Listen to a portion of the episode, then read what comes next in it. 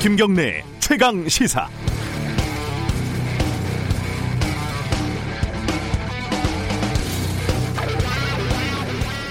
어제 우리 최강 시사에 윤여준 전 장관이 출연을 했죠. 그 보수의 품격이라는 코너였고 보수의 관점에서 최근의 정치적 이슈에 대한 의견을 들어보는 시간이었습니다.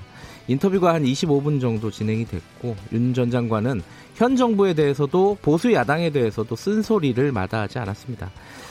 이후에 여러 매체에서 윤 전 장관의 인터뷰를 기사화했는데요. 제목을 한두 개 읽어드리죠. 윤여준, 황교안 저도 크게 질 것 같지 않다. 윤여준, 황교안 지더라도 근소한 차이 나면 장래 탄탄할 것. 뭔가 제목을 보면은 윤 전 장관이 황교안 대표에 대해서 크게 덕담을 한 것 같이 그렇게 느껴지지 않습니까? 방송을 들으신 청취자분들은 잘 아시겠지만 실제 내용은 그렇지는 않았습니다. 오히려 종로 출마 결정이 늦었던 부분에 대한 지적이 더 주된 내용이었죠. 어, 실제로 기사 아까 말씀드린 그 제목의 기사 본문을 보면은 황 대표의 결정이 늦었다는 부분이 또 실제로 더 중요하게 다뤄지기도 해요. 제목이 저렇다는 겁니다. 또 어떤 기사 제목을 보면 윤 전 장관이 미래통합당에 쓴소리를 한 것으로 보이고 어떤 기사 제목을 보면 문재인 정부에게 강하게 어, 비판을 한 것으로도 보입니다. 사실 둘 다 맞는 얘기긴 하죠. 이 말씀을 드리는 것은 앞에 말씀드린 그 기사들을 비난하려는 게 아니라 모든 기자와 언론은 기사를 쓸 때 본인들이 원하는 이야기를 취사, 선택할 수밖에 없다는 매우 안타까운 현실입니다. 그건 진짜 현실적인 제약이고요. 문제는 그 취사 선택의 품질이겠죠. 그 선택이 얼마나 성실한지, 얼마나 균형이 잡혀 있는지. 다만 특정 세력을 공격하기 위해서, 특정 세력을 방어하기 위해서 빤히 속보이는 제목을 달고 속보이는 취사 선택을 하면 우리는 금방 모두 빤히 알고 있습니다.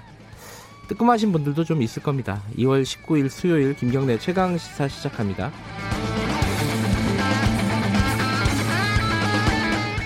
김경래 최강 시사는 유튜브 라이브로도 함께하고 계십니다. 샵 9730으로 문자 보내주시면 짧은 문자 50원, 긴 문자 100원입니다. 저희들이 공유하겠습니다. 스마트폰 애플리케이션 콩 이용하시면 무료로 참여하실 수 있습니다. 자, 오늘 수요일 뉴스 브리핑부터 시작하겠습니다. 고발 뉴스 민동기 기자 나와 있습니다. 안녕하세요. 안녕하십니까. 31번째 확진자가 나왔죠. 29번째 확진자와 마찬가지로 네. 해외에 다녀온 적이 없고요. 네. 아직까지 확진자와 접촉한 사실도 드러나지 않았습니다. 그러니까 감염 경로를 찾기 힘든 사례가 계속 발생을 하고 있는데요. 네. 특히 31번째 확진자는 뭐 지역 중형병원, 교회, 호텔 등을 거쳤고요. 대중교통도 이용을 했기 때문에 슈퍼 전파자 우려도 나오고 있습니다. 네. 서울 강남에 본사를 둔 다단계 회사 직원이기 때문에 지난달 29일에는 강남구 회사 본사를 방문한 이력도 있고요. 네. 그리고 교통사고를 당한 뒤에 대구의 한방병원에 입원을 했는데 고열과 폐렴 증상이 나타나 병원 측이 코로나19 검사를 권했거든요. 네. 근데 거부를 했다고 합니다. 왜 거부했는지는 아직 모른다고 하더라고요. 그렇습니다. 예. 그리고 지난 8일 발열 증상을 보였는데도 어, 대구 남구 신천지 교회에서 지난 9일과 16일 2시간씩 예배에 참석을 했고요. 네. 지난 15일에는 지인과 호텔에서 점심을 또 먹었습니다. 해당 교회는 모든 예배를 중단을 하고 당분간 온라인과 가정 예배로 대체를 하기로 했고요. 네. 이 확진자와 함께 예배당에 있었던 분들은 자가격리 조치를 했다고 밝혔습니다. 이 정부는 최근 확인된 새 확진자를 아직 지역 사회 감염으로 단정하진 않고 있습니다만 가능성은 염두에 두고 있는 것 같습니다. 최근 방역 전략 수정에도 착수를 했습니다. 그러니까 어, 코로나 19 사태가 새로운 국면을 맞이했다. 그렇습니다. 아, 이렇게 보더라고요. 네. 교회가 문제네요. 교회가 사람이 굉장히 많이 있었던 곳이기 수백 때문에. 명이 같이 있었기 때문에 네. 예, 좀 걱정이 됩니다. 어, 지금 일본 크루즈선에 있던 우리 국민들을 수송하는 공군 3호기가 도착을 했나요? 조금 전에 김포공항에 도착을 아, 했다고 예. 지금 보도가 되고 있는데요. 네. 어, 한국인 승객 2명, 승무원 4명, 그리고 일본인 배우자 1명 등 모두 7명입니다. 네. 한국에 도착을 하면 일단 검역 등의 입국 절차를 밟게 될 것으로 보이고요. 네. 이후에는 국립인천공항 검역소 중앙검역지원센터로 이동을 합니다. 이곳에서 14일 동안 생활을 하게 되는데 중앙검역지원센터는 1인 1실인 음압 격리실 50개를 갖추고 있습니다. 네. 어, 다른 소식 좀 알아보죠. 어, 세월호 구조 실패 관련해서 해경 지휘부가 기소가 됐죠. 이게 6년 만입니다, 거의. 그죠? 그렇습니다. 네. 아, 세월호 참사 특별수사단이 구조 방기 등의 혐의로 김석준 전 해양경찰청장 등 해경 지휘부 11명을 어제 불구속 기소했다고 밝혔는데요. 네. 이 특수단은 세월호 침몰 당시 해경 지휘부가 즉시 승객을 퇴선하도록 하고 구조팀의 선체 진입을 이끌어서 최대한 많은 승객을 구했어야 한다고 판단을 했는데 네. 아, 김석균 전 청장을 비롯한 해경 지휘부 10명이 이런 의무를 다하지 않았다고 판단을 했습니다. 네. 그래서 업무상 과실치사상 혐의를 적용을 했고요. 김문홍 전 목포해양경찰서장은 이모 총경과 함께 직원에게 세월호 사고 당시 퇴선 방송을 지시했다는 취지로 허위 보고서를 쓰게 한 혐의로도 기소가 됐습니다. 이건 이제 새로 나오는 얘기죠. 그렇습니다. 예. 그리고 특수단은 임경빈 군이 응급 조처가 필요한 상태에서 이송 지원으로 숨진 과정하고요. 네. 세월호 디지털 영상 장치가 조작됐다는 의혹에 대해서도 수사를 계속 이어갈 계획입니다. 어, 그러니까 헬기 이송 과정에서 문제 그리고 DVR 조작 의혹 문제 이 문제는 지금 쉽지 않은 상황이다 이걸 좀 보여주는 것 같고 그렇습니다. 한 가지 의문은 그 5년 전에 이미 수사를 했던 부분이잖아요. 이게 네. 그때는 왜 기소를 안 하고 그때는 1, 2, 3 정장 한 명만 기소하지 않았습니까? 그때 검찰 수사가 네.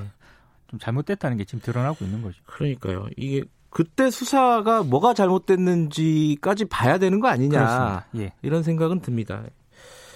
어, 이게 좀 관련된 얘기일 수도 있는데 그 사회적 참사 어, 세월 어, 특별조사위원회에 소속돼 있는 거죠. 이 가습기 살균제 문제. 네. 이 문제에 대한 기사도 어제 좀 많이 나온 게 있어요. 그 피해 가정 첫 실태 조사 결과를 발표를 했거든요. 예. 성인 피해자 같은 경우 두 명 가운데 한 명이 자살을 생각한 것으로 나타났고요. 두 명 가운데 한 명이요? 예. 예. 그리고 열 명 가운데 한 명은 실제 자살을 시도했다고 답을 했습니다. 그래요? 네. 예. 그러니까 피해자 78.9%는 만성적이고 극심한 울분에 노출돼 있는 것으로 조사가 됐는데요.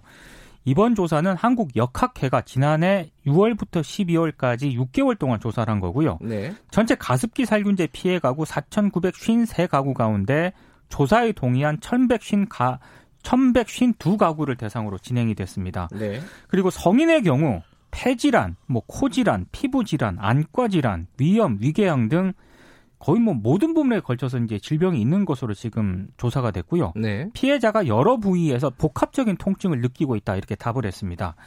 한국 역학회는 현행 가습기 살균제 피해 규제 특별법을 빨리 개정하라고 요구를 했는데요.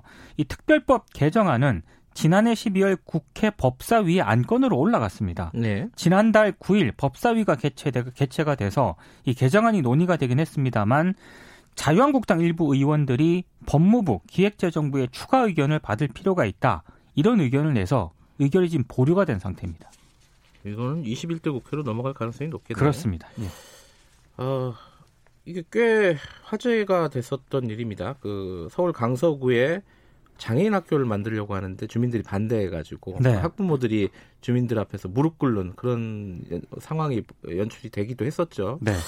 이게 개교를 한다고요, 드디어? 다음 예. 달 개교합니다. 예. 서진학교인데요. 아 이름이 서진학교군요. 예, 예. 중증 장애 학생을 위한 공립 특수학교인데 아, 지체 장애 학생 139명이 다니게 됩니다. 애초 서진학교는 말씀하신 것처럼 2013년 11월 서울시 교육청이 처음 설립을 예고했고요. 네. 2016년 3월 개교할 예정이었는데 주민들의 반대가 굉장히 극심했습니다.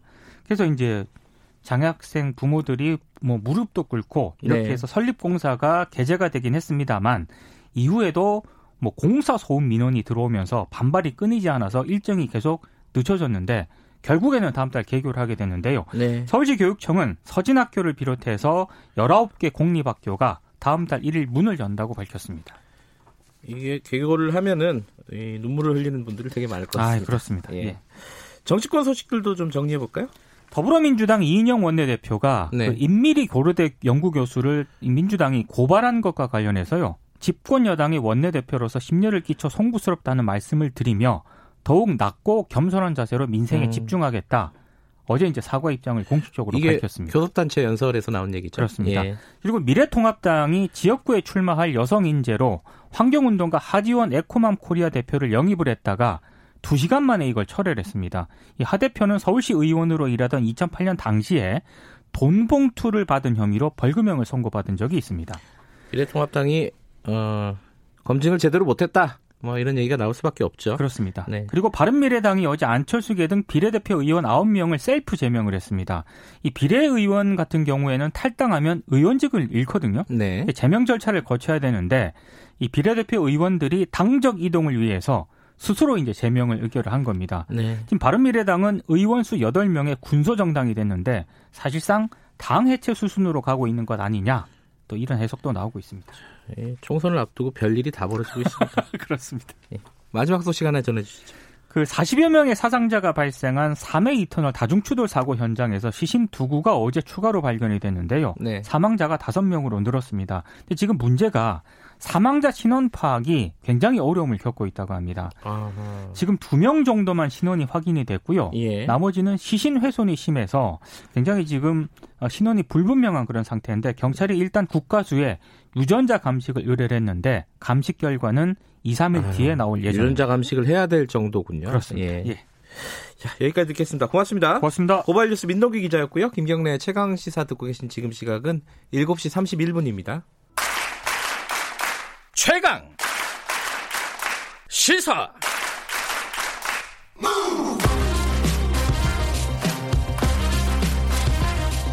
지금 여러분께서는 김경래 기자의 최강 시사를 듣고 계십니다.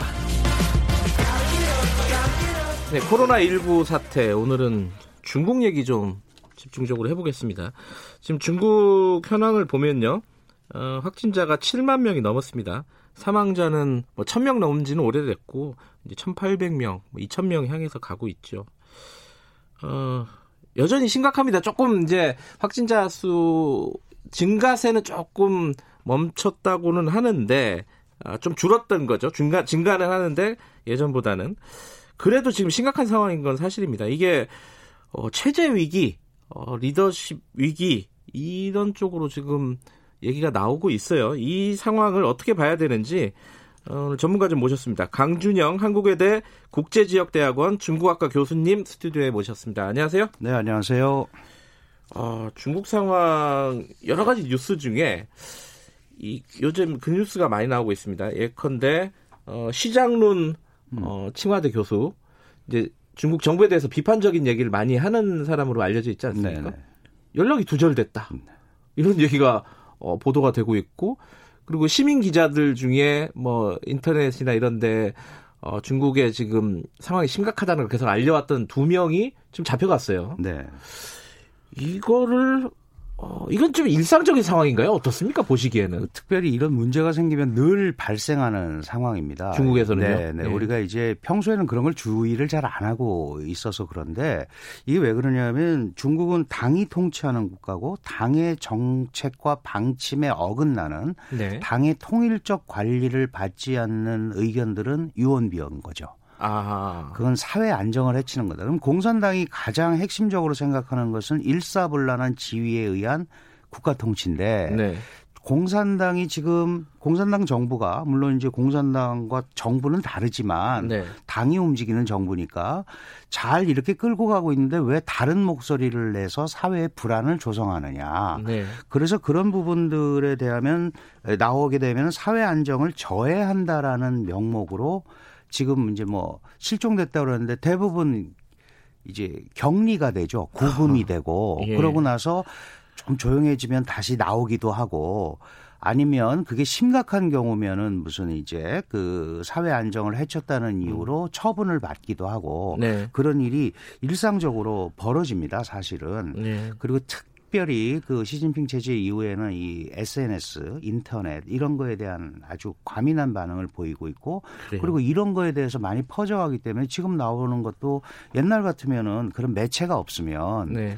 밖으로 표출하기가 굉장히 어렵거든요. 그런데 음. 지금 자연스럽게 어뭐 특정한 그 이 방송 시스템을 통해서 계속 중국 사람들한테 오픈이 되고 있기 때문에 그거를 계속 통제하고 있는 겁니다. 그러니까 이렇게 음. 상황이 나빠지는데도 불구하고 네. 소위 자신들이 볼 때 유언비어 가짜 뉴스로 사회 안정을 저해할 수 있다라는 부분에 대해서는 지속적인 압박을 하는 그런 현상이 지금 계속 가고 있는 음. 거죠. 이 시장론 교수는 그러니까 지금 어 행방이 묘연하다고 얘기가 나오고 있는 교수 같은 경우에는 인터넷에 올린 글이 어, 내 생의 마지막 글이 될 것 같다. 어, 처벌받을 것이라는 예감이 든다. 그게 이제 사실로 지금 그렇습니다. 나오고 있는 네네. 상황인 거예요. 그죠?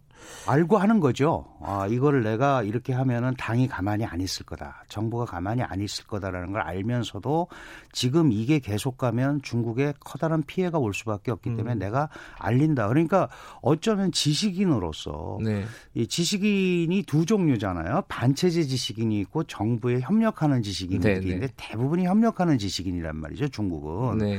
근데 이런 목소리를 내는 사람들도 있습니다. 네. 근데 최근에 또 그런 뉴스가 있었어요. 그 우한에 그 바이러스가 사실 발생한 데가 시장, 수산시장이라는 네네. 네. 게 이제 정설이었는데 그 실험실에서 유출이 됐다. 이런 것도 사실은 정부의 어떤 발표나 이런 것들 을 신뢰하지 못하기 때문에 나오는 어떤 얘기들이라고 봐야 되나요? 그렇습니다. 기본적으로. 음. 왜냐하면 그 사실은 이제 우한에도 중국 사회과학원 산하에 우한 바이러스 연구소라는 게 있어요. 네. 여기서 유출이 된 거다. 네. 당, 당연히 이제 중국 정부는 이, 이 부분에 대해서 공식적인 반응을 보였습니다. 절대 그런 일이 있을 수 없고 그게 국가급 네. 연구소이기 때문에 엄격하게 통제 관리된다. 그런 일은 있을 수 없다.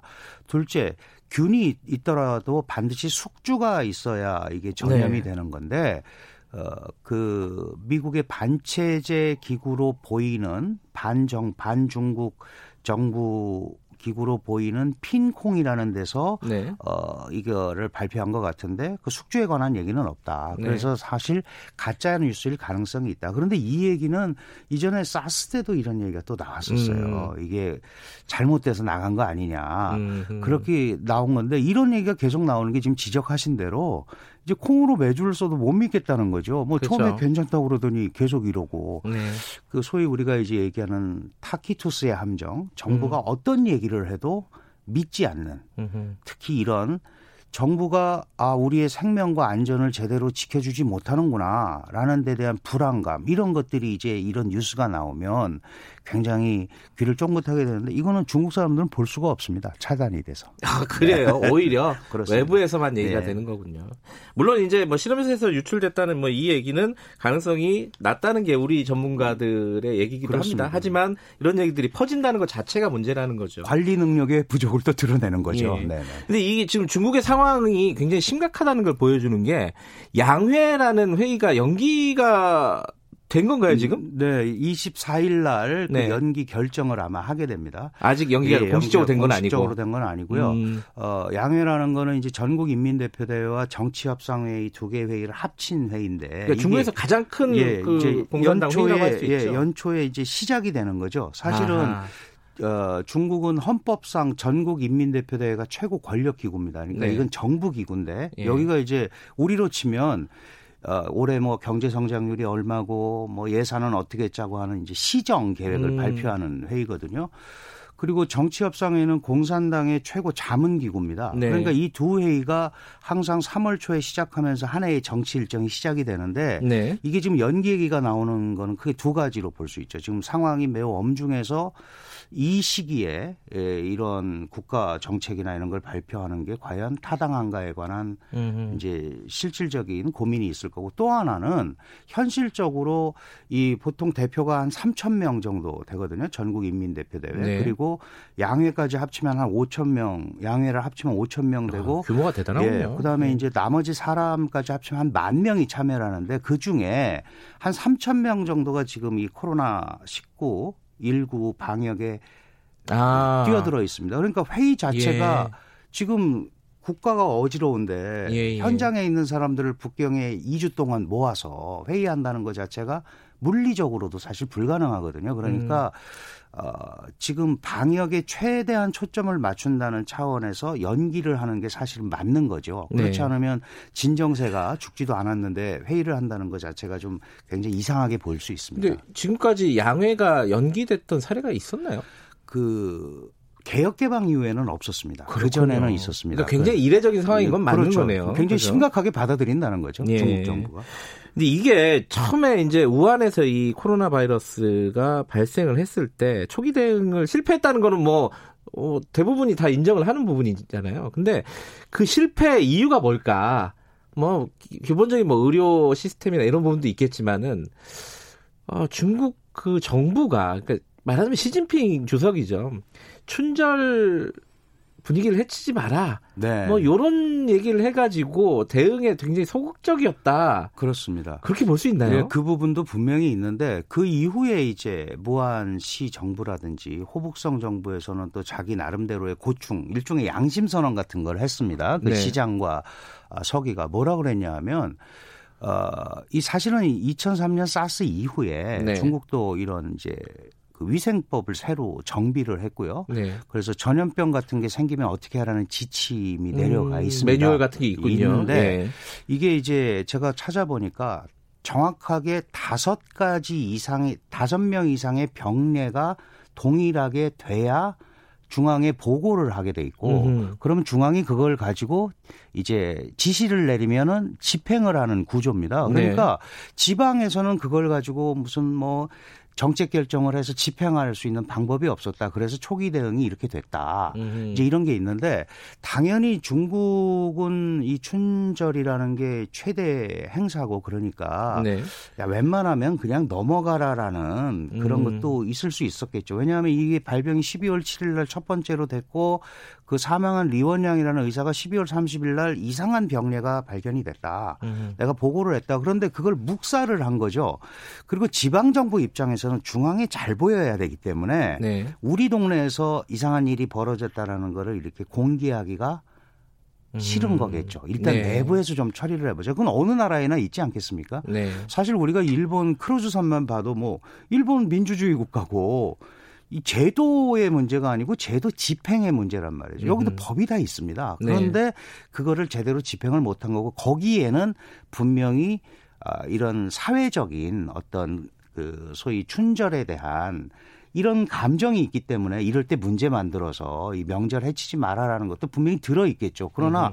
더 본질적인 문제는 네. 이 2003년에 사스를 겪었고 17년이 경과했음에도 불구하고 그런 대응 매뉴얼이 네. 제대로 안 갖춰져 있었다. 음흠. 이게 가장 큰 문제라고 봐야겠죠. 근데 이렇게 그 바이러스가 창궐하는 거는 뭐 인, 천재일 수도 있지 않습니까? 그렇습니다. 천재지변에 네네. 가까울 수도 있지만은 결국은 이렇게 확산되는 과정은 인재잖아요. 그렇습니다. 대응을 잘못한 네네. 건데 그러면은 이 지금의 시스템, 그러니까 체제, 그러니까 시진핑 주석이 갖고 있는 리더십 이 부분에 당연히 어 중국 국민들, 거긴 뭐 인민이라고 하겠지만요. 네네. 어, 문제 의식을 갖고 있고 불만이 팽배해 있는 상황 아니겠습니까? 그렇습니다. 내부적으로는 분명히 그렇습니다. 근데 이제 문제가 뭐냐 하면 이런 거를 표출할 방법이 별로 없는 거죠. 의견이. 우리 같으면 뭐 광화문에 나와서 뭐 집회도 하고 그러잖아요. 우리가 소위 얘기하는 이제 광장 민주주의 뭐 네. 이제 이런 생각을 하게 되는데 중국은 지금 일단 물리적으로 전부 봉쇄를 해버려서 집 밖으로 나오지도 못하게 하는 아, 아, 상황이고 예. 네. 그다음에 그런 의견을 표출할 방법도 별로 없습니다. 지금 아까 말씀하신 뭐 지식인들 선언 그다음에 뭐 휴장론 교수도 마찬가지고요. 이 네. 여러 사람들이 의견을 표현하는 건 아주 개인 소수 의견으로 치부되고 중국 사람들은 잘 알지도 못하고 그러니까 불만은 갖고 있지만 표출할 방법이 없는 거죠. 네. 이게 분명히 잘못됐다는 건 압니다. 잘못됐다는 건 아는데 기본적으로는 아 당이나 정부가 이걸 좀 잘 처리해 주기를 바라는 상황이 더 큰 거죠. 왜? 일반 국민들로서는 자신들이 어떻게 할 수 있는 방법이 없습니다. 네. 그리고 의료 시설이 굉장히 부족하고 지금 중증 환자가 아직 만여 명인데 이 처리할 방법이 별로 없는 거예요. 네. 중증 환자를 우선 치료해야 되니까 경증 환자들이 자꾸 중증 환자가 되는 겁니다. 그러면 음. 이제 집중 투입을 해서 동시에 잡아야 이 경증 환자들이 중증으로 가는 걸 막을 수 있는데 이거는 중국 CCTV나 이런 데를 봐도 나와서 그 고충을 토로합니다. 다만 그 확산세는 조금 줄었지만 아직도 만여 명의 중증 환자가 있기 때문에 이거는 장기적으로 더 갈 수밖에 없고 그걸 보는 중국 사람들은 불안한데 CCTV는 철저하게 이런 보도를 통제하고 있습니다. 그래서 모릅니다 지금. 음. 그러면 이제 제2의 천안문 사태. 그러니까 이게 사실 중국도 천안문 사태라는 경험이 있지 않습니까? 네네. 그런 것들에 대한 뭐랄까요 가능성? 어, 어떻게 보세요? 그 서방에서는 그런 가능성을 많이 봅니다. 네. 이게 이제 분명히 이게 문제가 생길 거다. 네. 그런데 지금 이제 전후가 이렇게 중국을 바라보는 입장을 보면 사실은 이제 서방 사회의 민주 질서라는 거는 국민들이 선택을 할 수 있는 권리가 있잖아요. 그렇죠. 예를 들어서 예. 당신 잘못했으니까 다음은 다른 사람을 우리가 선택하겠다. 예, 지금 공화당 잘못하면 음, 만약에 민주당 음, 그렇죠. 이런 식으로 뭐 이렇게 예. 교체가 이루어지고 그러니까 이제 반대당이 있고 집권당이 있고 야당이 예. 있고 여당이 있고 이런데 여기는 그게 없습니다. 다 공산당입니다. 음. 모두가 공산당이고 약 9천만 당원이 똘똘 뭉쳐 있고 그러면 예를 들어서 A라는 사람이 잘못해도 그것도 공산당이고 바뀌는 B도 공산당입니다. 음. 그러니까 이 당의 주체, 어떤 정치 주체가 바뀌는 게 아니고 네. 그 체제 안에 있는 어 사람들의 교체는 가능하지만 이 자체를 뒤집어 엎기는 굉장히 어렵다. 다만 지금 말씀하신 대로 이거에 대한 항의는 할 수 있는 거죠. 네. 나와서 이게 잘못된 거 아니냐. 그러니까 종국적으로 보면 어떤 대안 세력이 없는 가운데 당을 전복하거나 이런 것들은 현자 현재 상황으로는 거의 불가능하고 네. 당이 제대로 이거를 대응하면서 사람을 바꿔서 제대로 처리해 주기만을 바라는 마음들이 더 많은 거죠. 음. 그러니까 직접 도전을 해서 이거를 이길 수 있다라는 거는 굉장히 어려운 겁니다. 그러니까 지금 뭐 중국 공산당 시스템 체제 자체에 대한 어떤 의심 이런 것들은 거기까지 가지는 못할 것이고 있지만 표현을 하기가 음. 어렵고 예. 그거를 뒤집어 엎는 거는 굉장히 어렵다. 그렇다면 그 뭐 시진핑 주석의 리더십에 대한 얘기 그러면 리더십이 교체된다든가 이런 거는 가능성이 있을까요? 이게 더 악화된다면 그 부분은 충분히 생각을 할 수 있습니다. 왜냐하면 음. 시 주석이 올라오고 나서 지금 어 2012년 말에 이제 그 중국의 최고 지도자가 됐고 그 전 지도자들하고는 다르게 아주 강력한 리더십을 구축했거든요. 시 황제라고 예, 그렇습니다. 예, 예. 그러니까 그 별명이 시머덩이라는 별명도 있습니다. 그럼... 시진핑 모택동 플러스 등소평. 그러니까 예를 들어서 그 정도의 어... 권력을 갖고 있는데 예. 그이 권력을 가지고도 제대로 운영을 못해서 나타난 결과잖아요. 그러니까 네. 천재지변이지만 이걸 처리를 잘못했다라는 차원에서는 상당한 문제가 생길 음. 수 있고 게다가 그 삼선 개헌을 해버렸단 말이죠. 네. 그러니까 국가 주석의 연임 조 항을 폐지해 버렸습니다. 중국은 당 지도자가 최고 지도자입니다. 당 총서기가 연임 규정이 없어요. 음흠. 그러니까 총서기는 계속할 수 있는데 국가 주석은 그년에 그 전에 두 번밖에 못하게 돼 있었거든요. 이걸 없애버린 겁니다. 그러니까 총서기를 계속하면 국가 주석도 계속 할 수 있는 거예요. 음, 음. 이걸 만들어 놨단 말이죠. 네. 그런데 지금 이런 사태가 문제가 생겨서 예. 통치 능력에 의심을 받고 특히 이게 지금 이제 어디로 가냐면 경제 위기로 이어지고 그렇죠. 이렇게 간다면은 이거는 사실 국민들이 일어나기 전에 당 내부에서 상당히 문제가 아하. 생길 소지가 있습니다. 예. 지금 후계자도 지명하지 않았고 예. 그다음에 작년에도 그 미국과의 갈등 그다음에 홍콩 문제 여러 가지로 복잡했단 말이에요. 네. 이 와중에서 이걸 어떻게 넘어갈까 고민을 했었는데 당내의 반발에 부닥칠 가능성이 있다. 그러니까 빨리 이게 그 가라앉아야 되는 그런 절박한 상황이 사실 중국입니다. 예. 우리랑 관심 있는 것 중에 하나가 어, 방한한다고 했어요 상반기에 네네. 가능할까요?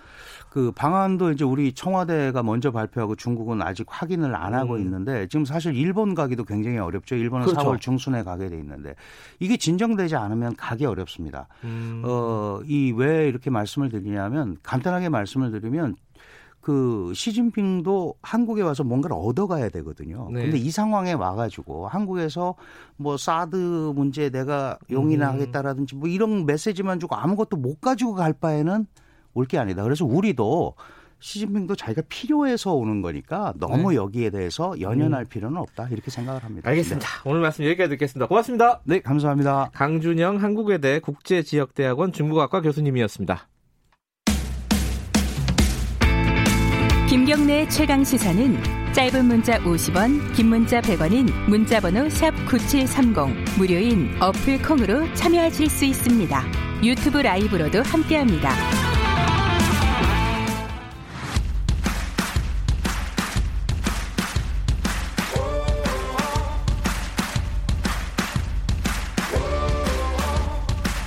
여러분의 아침을 책임집니다. 오늘 하루 이슈의 중심. 김경래 최강 시사. 네, 최강 스포츠 어, 박주미 기자 나와 있습니다. 안녕하세요. 네, 안녕하세요. 손흥민 선수가 다쳤다고요? 네. 언제 다친 거죠? 팔 골절 부상이 네. 이래서 결, 어, 결국 수술을 받게 됐는데 네. 불과 사흘 전이었습니다. 두 골을 넣었던 에스턴 빌라전이었는데요. 네. 그때 당시에 경기 시작하자마자 1분도 안 돼서 이제 상대와 돌파하는 이제 돌파를 하는 과정에서 상대와 부딪히는 그래서 쓰러진 과정이 있었어요 그라운드에 그래서 잠깐 고통을 호소하는 얼굴을 좀 표정을 좀 찡그린 그런 음. 장면이 나왔는데 뭐 그러고 나서 잠깐 있다가 일어나서 다시 뛰었거든요. 네. 그러고 나서 그 경기에서 풀타임을 뛰었고 두 골이나 넣었고 팀의 역전승을 이끌어냈단 말이에요. 그러니까 아무로 안 다친 줄 알았죠. 그렇죠. 네. 그래서 어, 안심을 했었는데 이게 별일이 아니구나 했는데 어제 토트넘 구단이 공식 발표하기를 오른쪽 팔 골절을 입었고 결국 수술을 하게 됐다. 그래서 아마도 음. 최대 한 6주 정도는 재활에 걸릴 것 같아서 아. 이게 길어지면 사실상 5월에 시즌이 끝나는데 시즌 아웃이 될 수 있다는 아. 아주 부정적인 네, 예, 뉴스가 나왔습니다. 안타깝네요. 네. 근데 골절 상태에서 그럼 경기를 풀타임으로 뛰었다는 거네요. 말하자면. 그렇죠. 네. 골절이라는 게 굉장히 아픈 건데 그 고통을 예. 느끼지 못한 건지 굉장히 참고 한 건지 대단하다는 생각이 예. 들었습니다. 어, 한국 어, 우리나라 축구 얘기도 해보죠. 그 FC 서울이 네. 아시아 챔피언스리그 경기 어떻게 됐습니까? 이거는? 아시아 최고 축구팀을 가리는 아시아 챔피언스리그 첫 경기를 치렀는데 어제 조별리그 첫 경기요. 네. 어, 어, 서울이 만난 팀은 호주 멜버른 빅토리였는데 어제 전반 8분에 이른 시 간에 박주영 선수가 골을 아, 넣어서 예. 역시 대단하더라고요.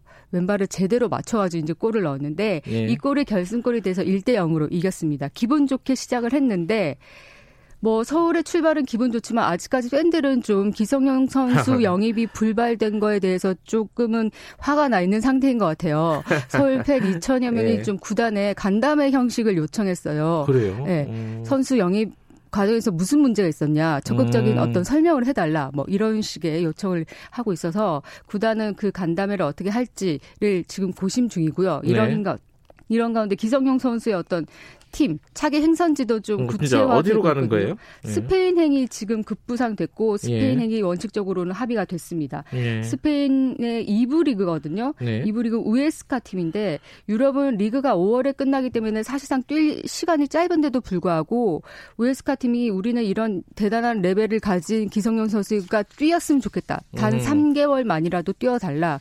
그래서 적극적으로 러브콜을 보냈고 기성용 선수도 이 팀의 어, 어떤 조건 조건 이런 거에 만족을 해서 예. 원칙적으로 합의를 했고요. 그래서 계약서 사인을 위해서 이번 주 중에 아, 출국할 것 같습니다. 기성용 선수는 스페인으로 갈 가능성이 높아졌다. 네. 이런 말씀이시네요. 고맙습니다. 네. 박주미 기자였습니다. 김경래 최강사 1분 여기까지고요. 잠시 후 2부에서 뵙겠습니다.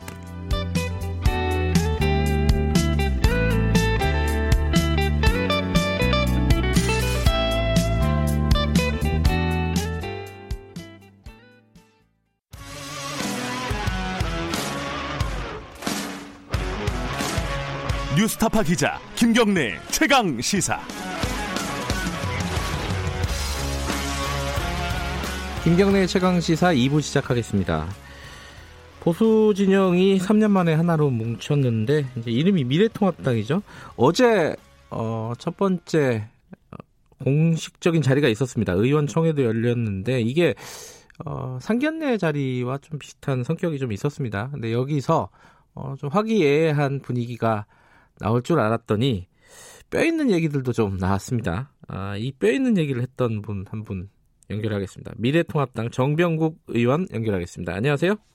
예, 안녕하세요. 정병국입니다. 어, 그래도 뭐 우여곡절 끝에 통합을 해가지고 어, 굉장히 좋은 자리 아니었습니까? 어제 자리는? 예, 그렇습니다. 예. 근데 거기서 조금 약간 뭐 불쾌한 느낌의 말씀을 하셨습니다. 그게 이제 변화의 과정이죠. 예, 예. 예.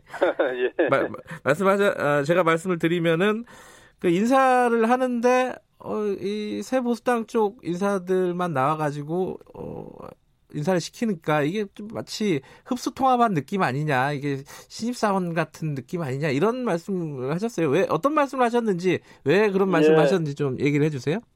이제 이제 지도부에서는 네. 나름대로 소수를 배려를 한다고 네네. 앞사례대 자석을 배정을 했고 네. 또 이제 소수니까 그 인사를 하는 게 좋지 않겠느냐라고 얘기를 해서 네. 제가 이거 미래통합당은 우리 함께 모두가 네. 정말 심혈을 기울여서 만들었는데 인사를 하면 다 함께 해야 되는 것 아니냐. 네네. 네. 그래가지고 다 같이 일어나서 인사했고요. 예. 따로 인사말들을 안 했습니다. 예. 예. 그, 근데 사실 이제 당이 합치는 거는 뭐 쉬운 과정은 아닙니다. 지금 뭐 당직자들을 어떻게 해야 될지 이 부분에 대한 자본들도 좀 나오는 것 같고요.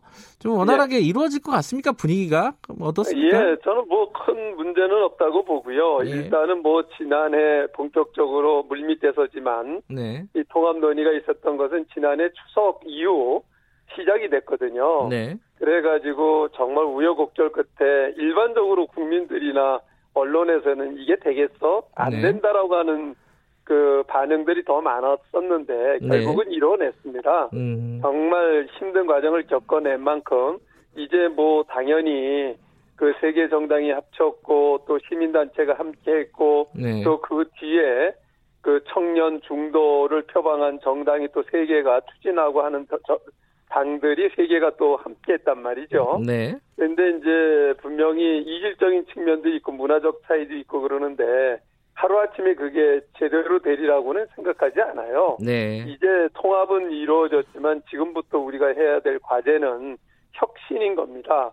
국민의 눈높이에 혁신을 하기 위해서는 불협화음이 일어날 수밖에 없고 네. 거기에서 혁신의 대상이 되는 사람들은 반발할 수밖에 없다고 생각을 해요. 음, 네. 그러나 우리가 그것을 감내를 해야 되고 네. 예측했던 부분들이기 때문에 당연히 험난한 길이지만 가야 되는 것이고 이것은 국민의 명령이라고 생각을 합니다. 네. 혁신이 무엇이냐 이건 조금 이따 여쭤보도록 하고요. 예. 어제 보니까 이제 같은 당 소속이셨죠. 그 이혜원 예. 의원이 라디오 인터뷰에서 예. 그럼 좀 불만을 표시를 하셨습니다. 그 상식선에서 공정하게 지도부를 구성하겠다 이런 믿음이 있었는데 그게 아닌 것 같다 이런 말을 하기도 했고요. 이건 네. 어떻게 받아들여야 될까요? 그 통합 과정에 실질적으로 논의에 참여를 하지 않았던 분들 결과만을 보게 되면 네. 당연하죠. 네. 모든 것이 완벽하게 처음부터 처리가 되면 좋았을 텐데 네. 이게 법적으로 신설합당이라고 하는 절차를 밟게 됐고 네. 또 이게 이제 시간도 없고 그렇게 그러다 보니까 이제 그런 절차를 밟게 됐는데요. 네. 그러다 보니까 고육지책으로 그렇게 됐고요. 결국은 그 지금 현재 이 지도부가 선거 체제 속에서 실질적으로 할 일이 없습니다. 네. 결국은 이제 선대위가 바로 이제 꾸려질 텐데요. 네. 선대위 중심으로 모든 당이 움직이기 때문에 이 별 그 부분에 대해서 그, 저, 비중을 두지 않았으면 싶고요. 네. 결국은 그, 저희가 이제 다 합의 보고 당원에도 규정을 했습니다마는 8월 내에 전당대를 치르도록 네. 선거 이후에 그렇게 해놨기 때문에 그때 모두 다, 뭐, 원래의 우리가 지향을 하는 당의 모습으로 정비를 하게 될 겁니다. 이게 사실은 그 유승민 의원이 불출마를 선언하면서요. 예. 그리고 이제 합당을 얘기하면서 뭐 당권이라든지 뭐 지분 같은 걸 요구하지 않겠다 이런 선언을 하지 않았습니까? 예. 그러니까 이게 어, 조금 삐딱한 시각으로 보면은 새로운 보수당이 어, 백기 들고 들어간 거 아니냐 이렇게 볼 수도 있는 거라서 이런 얘기들이 나오는 거 아닐까요? 어떻게 보세요? 그, 그 나쁘게 보면 그 한없이 네. 나쁘게 볼 수가 예, 있잖아요. 예, 예. 정치하는 사람이 예. 선거에서 출마하지 않겠다라고 결단을 하는 것은 네. 자기 생명을 끊는 거나 마찬가지예요. 네. 예, 그러니까 그 저기 완전히 일단 물러나는 거나 마찬가지인데 네. 이런 그 결단을 그렇게 폄훼해서는 저는 안 된다고 보고요. 네. 그리고 저희가 처음서부터 통합의 조건으로 3원칙을 내세우지 않았습니까? 네. 이 3원칙만 그 지켜진다라고 하면 우리는 어떤 조건도 없다라고 얘기를 했고요. 네. 그 약속을 지키는 거입니다. 음흠. 따라서 그 수준에서 미래통합당이 개혁이 돼야 된다라고 생각을 하고요. 네. 그, 그 지점까지 될 때까지 저희들은 어떻게 보면은 그 선두에 서서 예. 그 혁신을 마무리할 겁니다. 어 그런데 그 말을 했던 유승민 의원은 어, 출범식에도 안 나왔고 어제 이제 네. 의총 뭐 일종의 상견례 자리에도 안 나왔습니다. 네. 이게 뭔가 불만이 있어서 안 나온 거 아니에요? 그거는 뭐 그 보는 관점에서 다르겠지만은 예. 그뭐 이제 한 개인의 그 캐릭터라든가 이런 부분을 말씀드리긴 뭐하고요. 예, 예. 제가 지금까지 봐왔던 유승민 대표의 성품이라든가 이런 걸 통해서 보면 네. 그 모든 거다 던진 것 아니겠어요? 네. 이제 여기에 나와가지고 저걸 하고 하게 되면은 그야말로 겉으로는 그렇게 하고 뒤로는 뭔가를 저걸 한다. 또 이렇게 또 얘기들을 할 거 아니겠어요? 그렇죠. 저희가 모든 걸 다 던지니까 던졌는데도 불구하고 백기똥이라고 얘기를 하는데. 네. 예, 그렇기 때문에 이런 부분들이 이제 그 본인 저는 유승민 그 대표의 상당한 공으로 통합이 급진전됐다고 보거든요. 네. 그런데 그 공을 내세우려고 하지 않는 거고요. 음. 다만 이제 본격적으로 선거전이 진, 그 시작이 되면 네. 그 선거에 승리할 수 있는 역할을 저는 하리라고 믿습니다. 음. 그러니까 이 지금 뭐 지금의 통합 과정에 대한 불만 요거는 아니라는 말씀이신 건가요? 그러면? 저는 뭐, 뭐 통합이 되, 됐잖아요. 통합하자고 해서 예. 삼원칙을 제시를 했고 모든 걸 던졌잖아요. 네. 그런데 그 자체에 대해서 그 과정이라든가 내용에 대해서는 만족할 수는 없겠습니다만은 예. 일단 통합해놓고 혁신은 지금부터라고 저는 생각합니다. 음, 그렇게 해석할 수도 있는 거 아니에요, 유승민 어, 의원 같은 경우에 어, 이제 통합을 했으니까 뭐 쇄신이라든가 혁신이 이루어져야 되는데 그게 잘 안 보인다. 어, 그런 불만을 표시한 거, 예컨대 뭐, TK 쪽에 뭐, 인적 쇄신이라든지, 이런 부분들이 눈에 잘 안 보이니까, 어, 그런 것들을 빨리 해달라, 이런 걸로 해석할 수도 있는 거 아니에요? 통합 어제 그제 했잖아요. 예. 이틀 됐어요. 예. 이틀 됐는데, 그, 우물가에서 승용을 음. 요구하는 거나 마찬가지잖아요. 예. 이제 시작이에요. 예. 그거 보시죠. 예, 알겠습니다. 이제 이제 미래통합 딱 출범한 지 이틀이 됐고, 본격적으로 이제 공천 심사가 이루어지고 있고 네. 통합과 동시에 속속 불출마할 사람들 불출마하고 있지 않습니까? 네. 농단들을 내리고 있는데 왜 네. 이렇게들 그 조급해하는지 모르겠어요. 그 아마 유승민 의원이 얼굴이 안 보이니까 이게 무슨 예. 일인가 싶은 어떤 궁금증이 있는 거죠. 그, 그 궁금증이 그 이전에 예. 그 이전에도 잘 안 보이셨잖아요. 아, 원래 잘 안 보이시는 분인 건가요? 예. 예. 하나만 더 여쭤볼게요. 그 예. 이준석 최고위원. 예. 네. 이런 얘기 했어요. 그, 어, 유승민 의원이 원래 이런 형태의 통합에 부정적이었다. 이게 어제 라디오 인터뷰에서 한 얘기예요. 이게, 그, 말씀하신 대로 통합이 이루어졌는데 왜 이런 얘기들이 자꾸 나오는 거죠? 아니, 그 과거의 과정에서, 네. 그, 지난해 있고 이제 여러 가지 논란이 있었던 것도 네. 우리가 생각하는 완벽한 통합을 이뤄내려고 했지만 네. 그 이제 시간이 많이 흘렀고 네. 그 시간이 조급하게 되면서 이제 그 일단 통합은 이뤄놓고 하면서 과정에서 우리 혁신을 하자 이렇게 되다 보니까 네. 만족스럽지는 않겠죠. 저도 역시 음. 만족스럽지가 않습니다. 네. 그렇지만은 일단은 우리가 그 내걸었던 게 통합과 혁신인데 네. 일단 통합을 이뤄냈으면 이 지금부터는 혁신을 해야죠. 알겠습니다. 네. 어, 유승민 의원 관련해서 하나만 더 여쭤보면은 불출마 선언했는데 당에서 원하면은 수도권 험지 출마 이런 것도 지금 가능한 건가요? 어떻습니까? 그거는 뭐 제가 본인이 아니니까 뭐 그건 네. 제가 알 수 없고요. 예. 그 뭐 제가 지금까지 봐왔던 유승민 대표의 성품상 그 수용하지 않을 겁니다. 아 그래요? 네. 음, 아니 그래도 좀 사태가 상황이 어 좀 급박하다. 그래서 험지 경쟁력 있는 후보이니까 험, 수도권에 좀 나와달라 그, 그러면은. 글쎄 그건 제가 잘 모르겠습니다. 어, 어쨌든 평소에 성품으로 보면은 수용하지 않을 음. 가능성이 높다. 예. 이런 말씀이시군요. 알겠습니다. 아까 그 혁신 말씀하셨는데 그거 좀 네. 여쭤볼게요. 그 보수 혁신이라는 부분이 사실 3원칙 안에도 들어가 있는 얘기입니다. 그죠? 그렇습니다. 예. 네. 그런데 이게 지금 이번 통합이 도로 새누리당이라고 다른 당들이 얘기를 하고 있습니다. 도대체 혁신이 무엇인가? 무엇이 달라졌는가? 과거 새누리당과 뭐가 다른 건가? 여기에 대한 답변을 조금 듣고 싶습니다. 아, 일단은 네. 다른 정당에서 도로 새누리당이라고 하는 것은 네. 두렵죠 지금. 아하. 어, 예. 도저히 안 될 거라고 생각을 했고 그런 관점에서 선거 전략을 짰는데 네. 통합이 됐단 말이에요. 예. 얼마나 두렵겠어요. 지금 혼란이 내부 분란이 일어나고 있잖아요. 저 그렇게 봐요. 네. 혁신이라고 하는 건 이런 겁니다. 과거 새누리당하고 달랐다라고 하는 것은 네. 저희가 비록 8명이었지만은 저희들은 밖에 나가서 정말 끊임없이 나름대로 혁신을 했고 보수 진영과는 거리가 멀었던 젊은 사람들하고의 정치를 끊임없이 시도를 했어요. 네. 그렇게 해서 청년 정치학교를 설립해서 지금까지 지금 운영을 하고 있고 네. 많은 사, 젊은 사람들을 배출하게 됐고 그 사람들이 축이 돼 가지고 지금 젊은 정당들을 만들었던 세 개 정당이 네. 그 한 개 정당은 중도 그 합리적 진보 세력들이 모였던 그 정당이었는데 브랜드 뉴 파티라고요. 네네. 이런 정당들이 합류를 했단 말이에요. 네. 이 통합에. 네. 그런데 이게 어떻게 도로 새누리당이냐 하는 거예요. 음. 과거 새누리당이나 또 자유한국당이나는 죽었다 깨어나도 할 수 없는 부분이죠.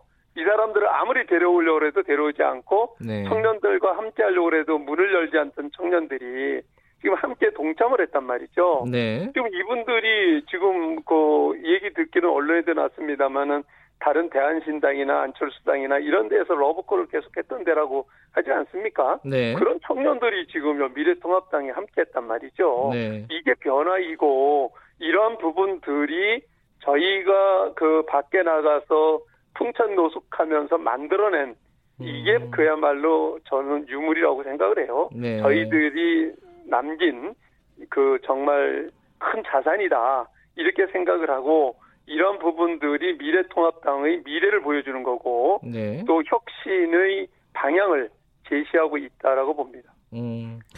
근데 어제 저희들 그 인터뷰 하면서 그 윤여준 전 장관 예. 예, 이런 말을 했습니다.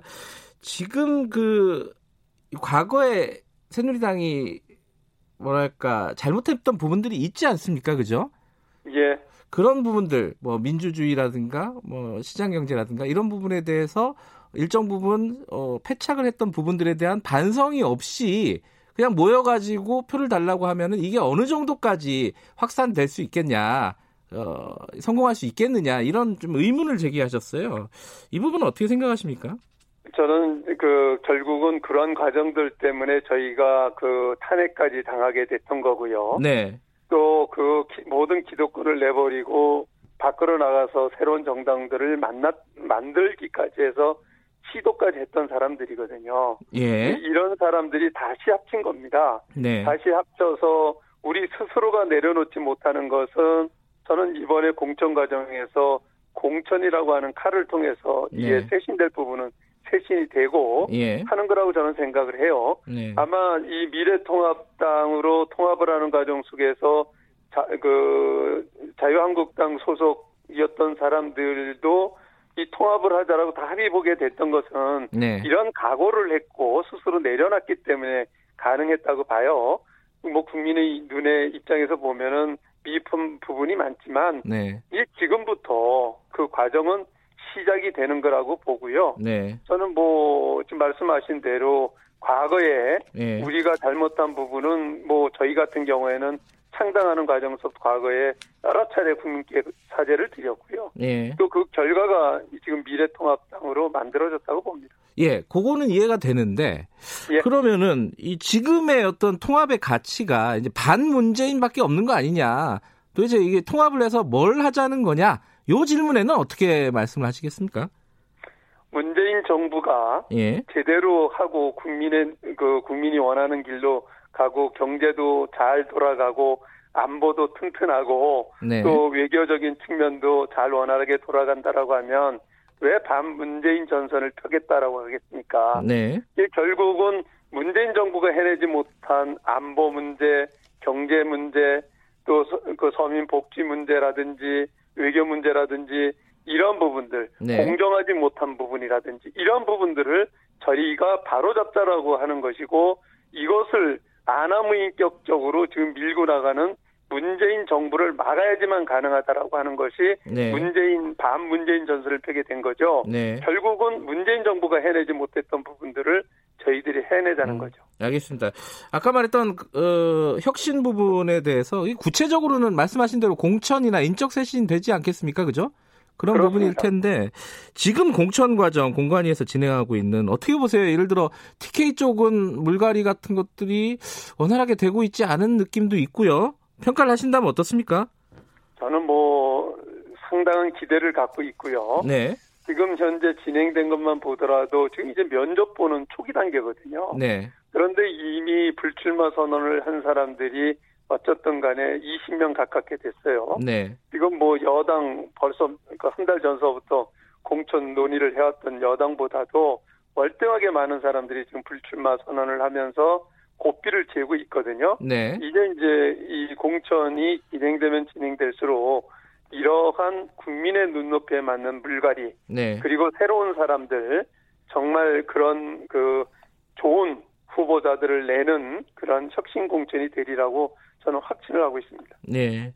그 공천 얘기 구체적인 약간 불협화음 같은 게 통합을 하면서 문제가 생긴 게 김무성 의원 지역구 있지 않습니까?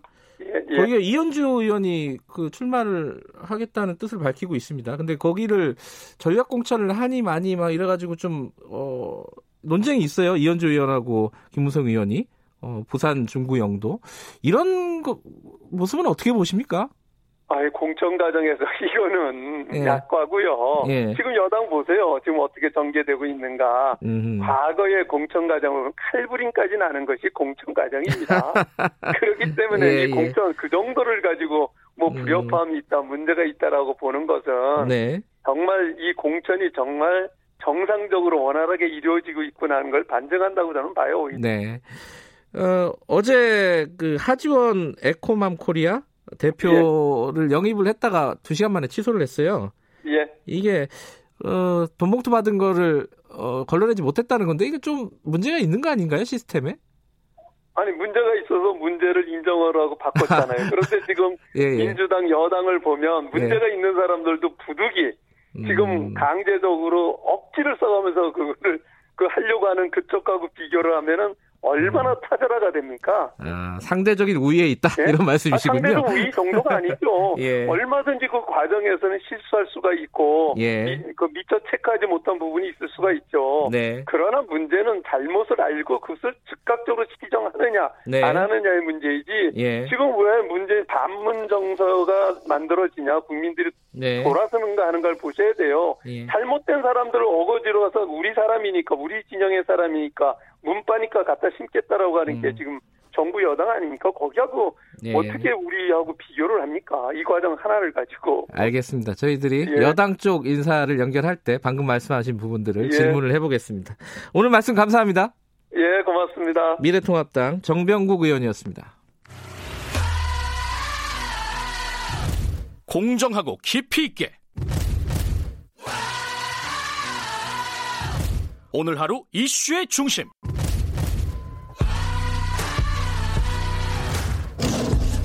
김경래 최강 시사.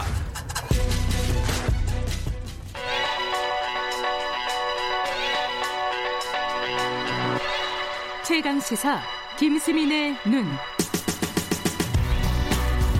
김수민의 눈 김수민 평론가 나와 계십니다. 안녕하세요. 네 반갑습니다. 어, 오늘은 어, 총선과 관련해서 중도층을 얘기를 해보겠다. 네. 좀 너무 주제가 난해한 거 아닙니까? 아, 난해한가요? 예, 중도라는 층 자체가 좀 난해한 성격이 있긴 한데 예. 어느 정도 풀어 보려고 노력을 해 보겠습니다. 그게 이제 최근에 여론조사 같은 것들 보면은 네. 애초에 뭐 이게 여당 심판이냐, 뭐 야당 심판이냐 이런 프레임들이 좀 있었잖아요. 네네. 네. 그게 약간 변화가 있다면서요? 예, 한국갤럽이 지난 11일부터 13일까지 만 네. 18세 이상 1,001명을 전국적으로 어, 조사를 한 결과가 나왔는데요. 일단 네. 개요부터 말씀드리면 휴대전화 RDD 표본 프레임에서 무작위 추출을 해서 무선 85% 유선 15% 비중으로 조사를 했고 응답률 14.2%의 표본 오차는 95% 신뢰 수준 플러스 마이너스 3.1% 포인트입니다. 네. 네. 이제 안심하고 말씀하십시오. 예. 마치 랩을 하는 것 같은 느낌이 드는데 현 정부를 견제하기 위해서 야당 후보가 많이 당선돼야 한다가 45% 응답이었고요. 네. 현 정부를 지원하기 위해서 여당 후보가 많이 당선돼야 한다는 43%였습니다. 비슷하네요. 예, 오차범위인데 예전에는 정부 심판보다는 야당 심판이라는 쪽이 한 10% 포인트 아. 정도로 더 많이 나왔었거든요. 예. 이제 이게 어, 역전이 될까 말까 하는 그 추세에 있다는 거죠. 아, 오차범위 안에 있지만은 어쨌든 추세로 보면은 어, 정부 심판 쪽이 네. 늘었다 이런 그렇습니다. 말씀이시네요.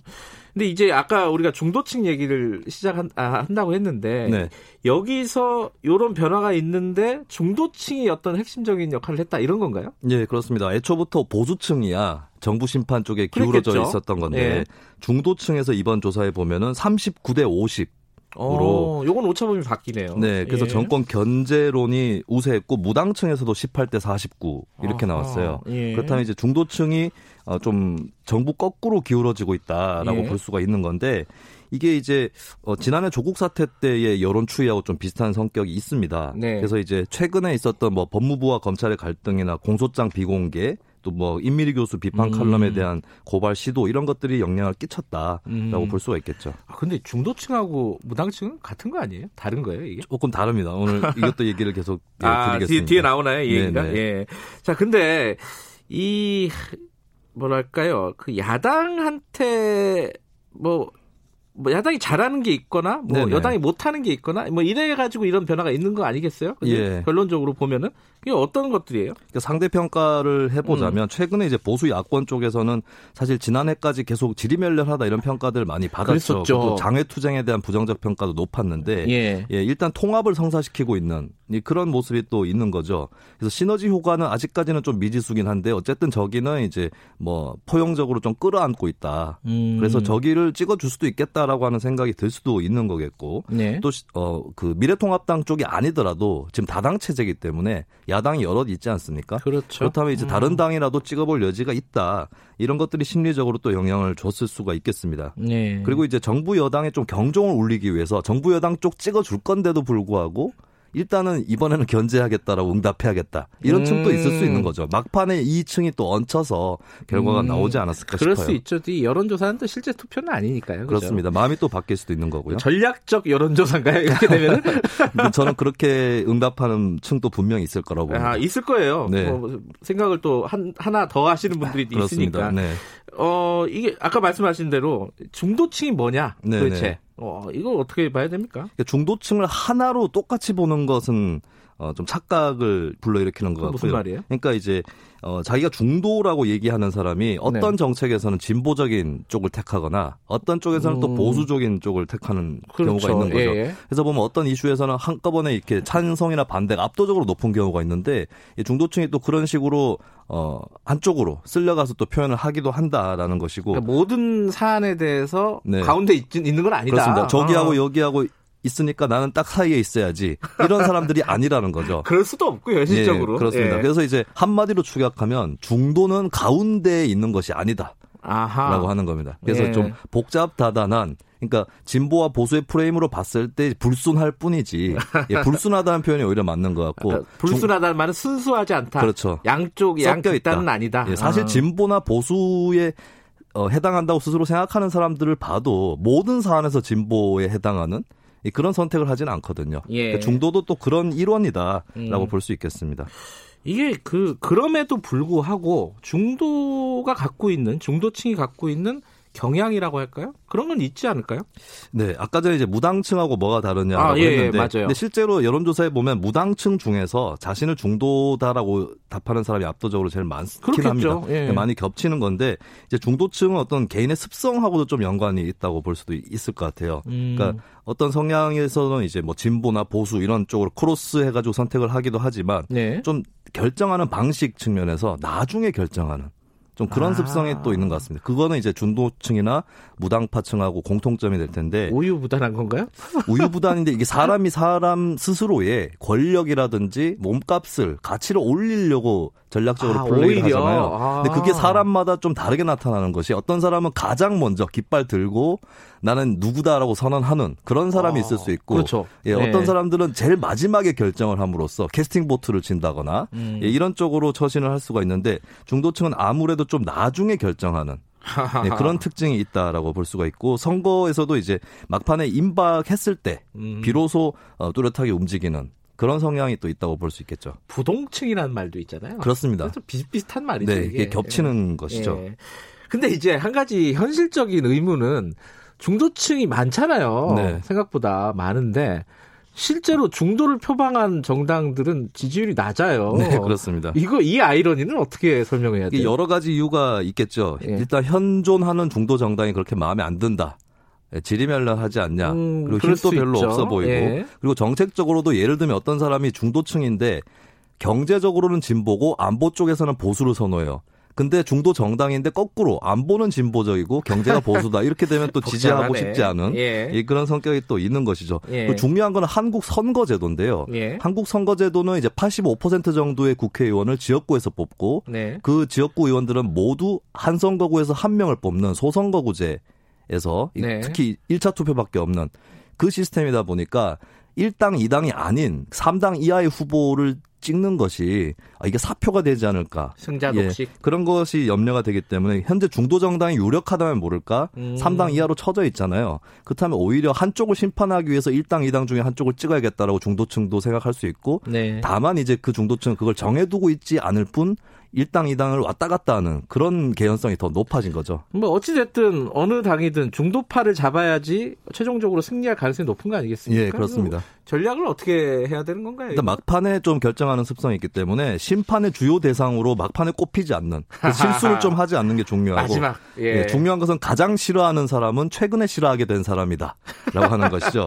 그래서 이제 마지막에 실수하지 않도록 하는 아, 그런 것이 있기 끝, 때문에 끝까지 조심해야 된다. 예, 그래서 아마 예. 각 정당에서도 막 엄살 작전 펴고 마지막까지 중도층이 네. 한쪽으로 또 한, 중도층 한쪽이 잘 나간다 싶으면 다른 쪽에 무게를 실어주는 경향이 있거든요. 견제하는. 예, 그렇기 예. 때문에 끝까지 아 이번 선거 어렵다라는 엄살 작전이 또 여러 음. 정당에서 터져 나올 것으로 그렇게 예측이 됩니다.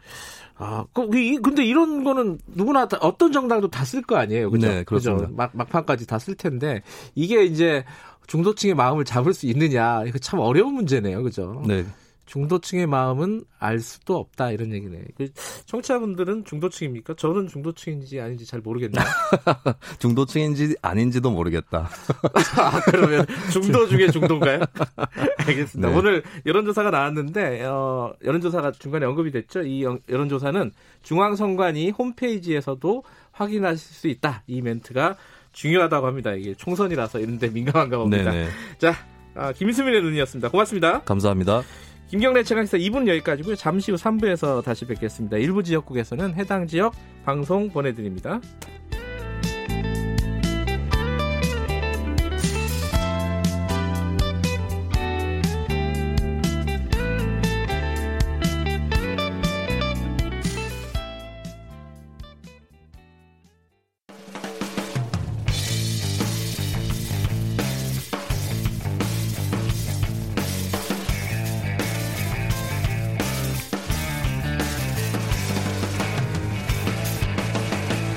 김경래의 최강 시사.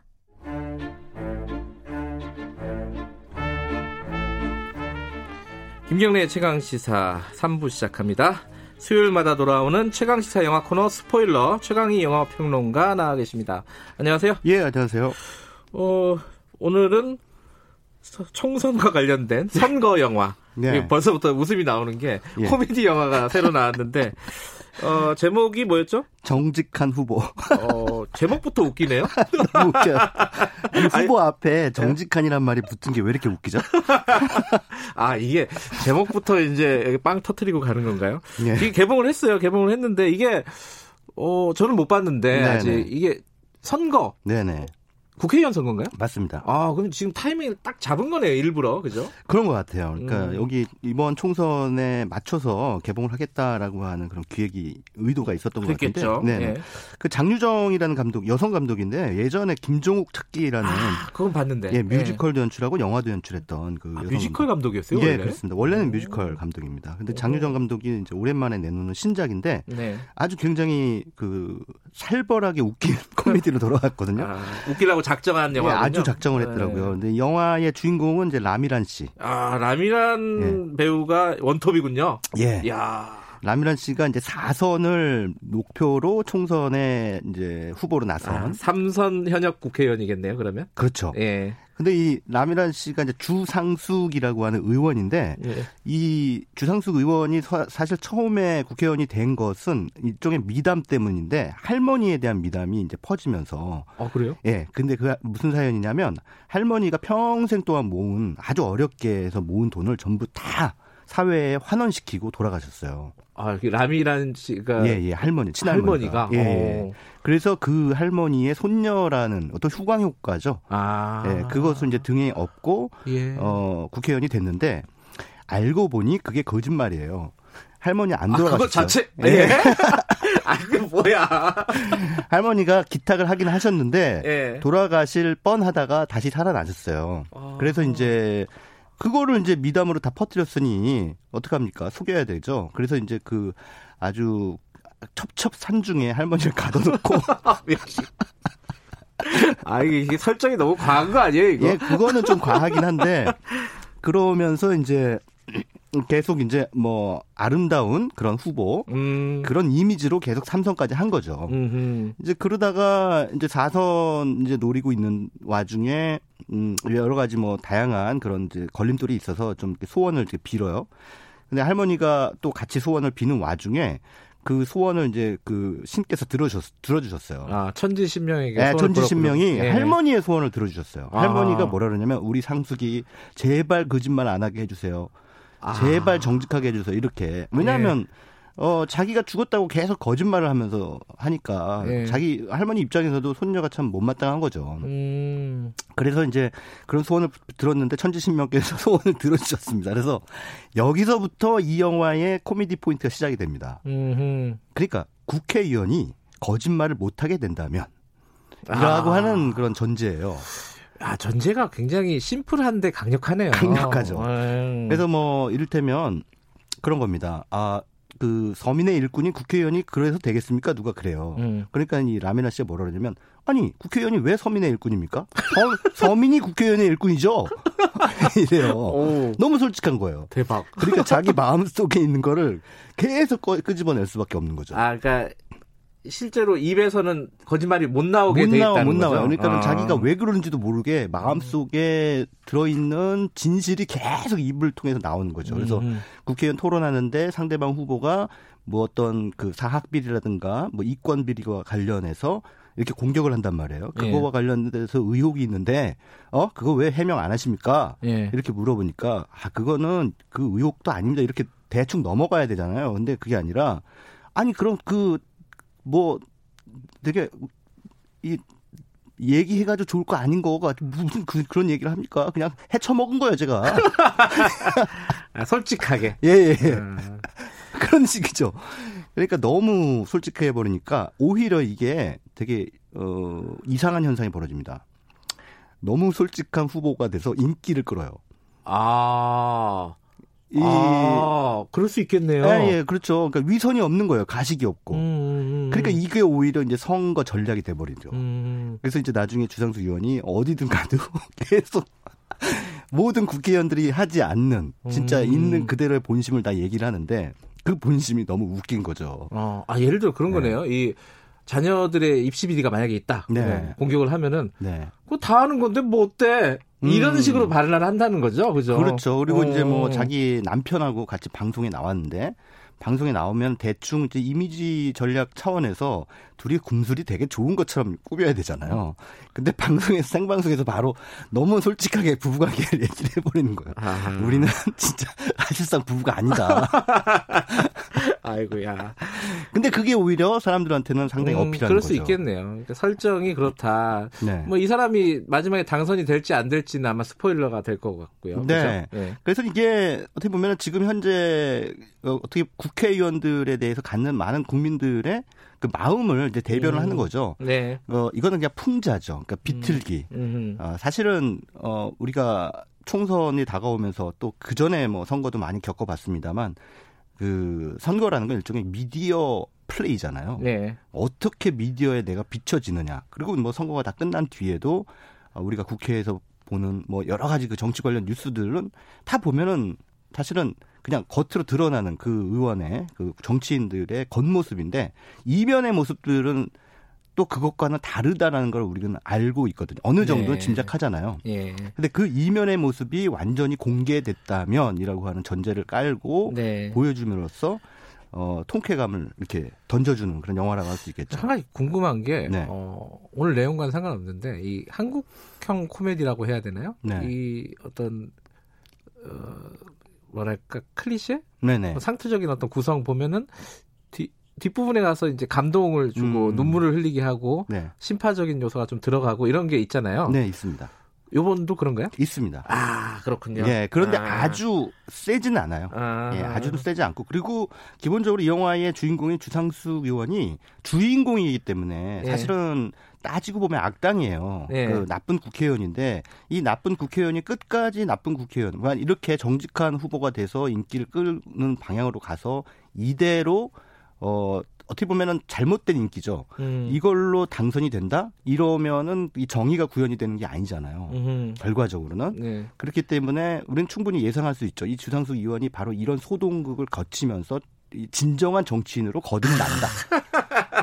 아니 너무 마, 많이 네. 말씀해 주셨는데. 아니 그거는 너무나 뻔한 결론이잖아요. 왜냐하면 아. 주정수 의원이 다시 그 사태를 그러니까 정직한 병에서 벗어나서 그 저주에서 벗어나서 정직하지 않은 국회의원으로 돌아오는 결말이라면 네. 그 관객들이 좋아하겠습니까? 음. 그러니까 카타르시스가 없잖아요. 네. 그러니까 그 카타르시스를 주기 위해서는 바로 이런 소동을 통해서 주상수 의원이 진짜 정치인으로 거듭나는 그런 음. 방향이 돼야죠.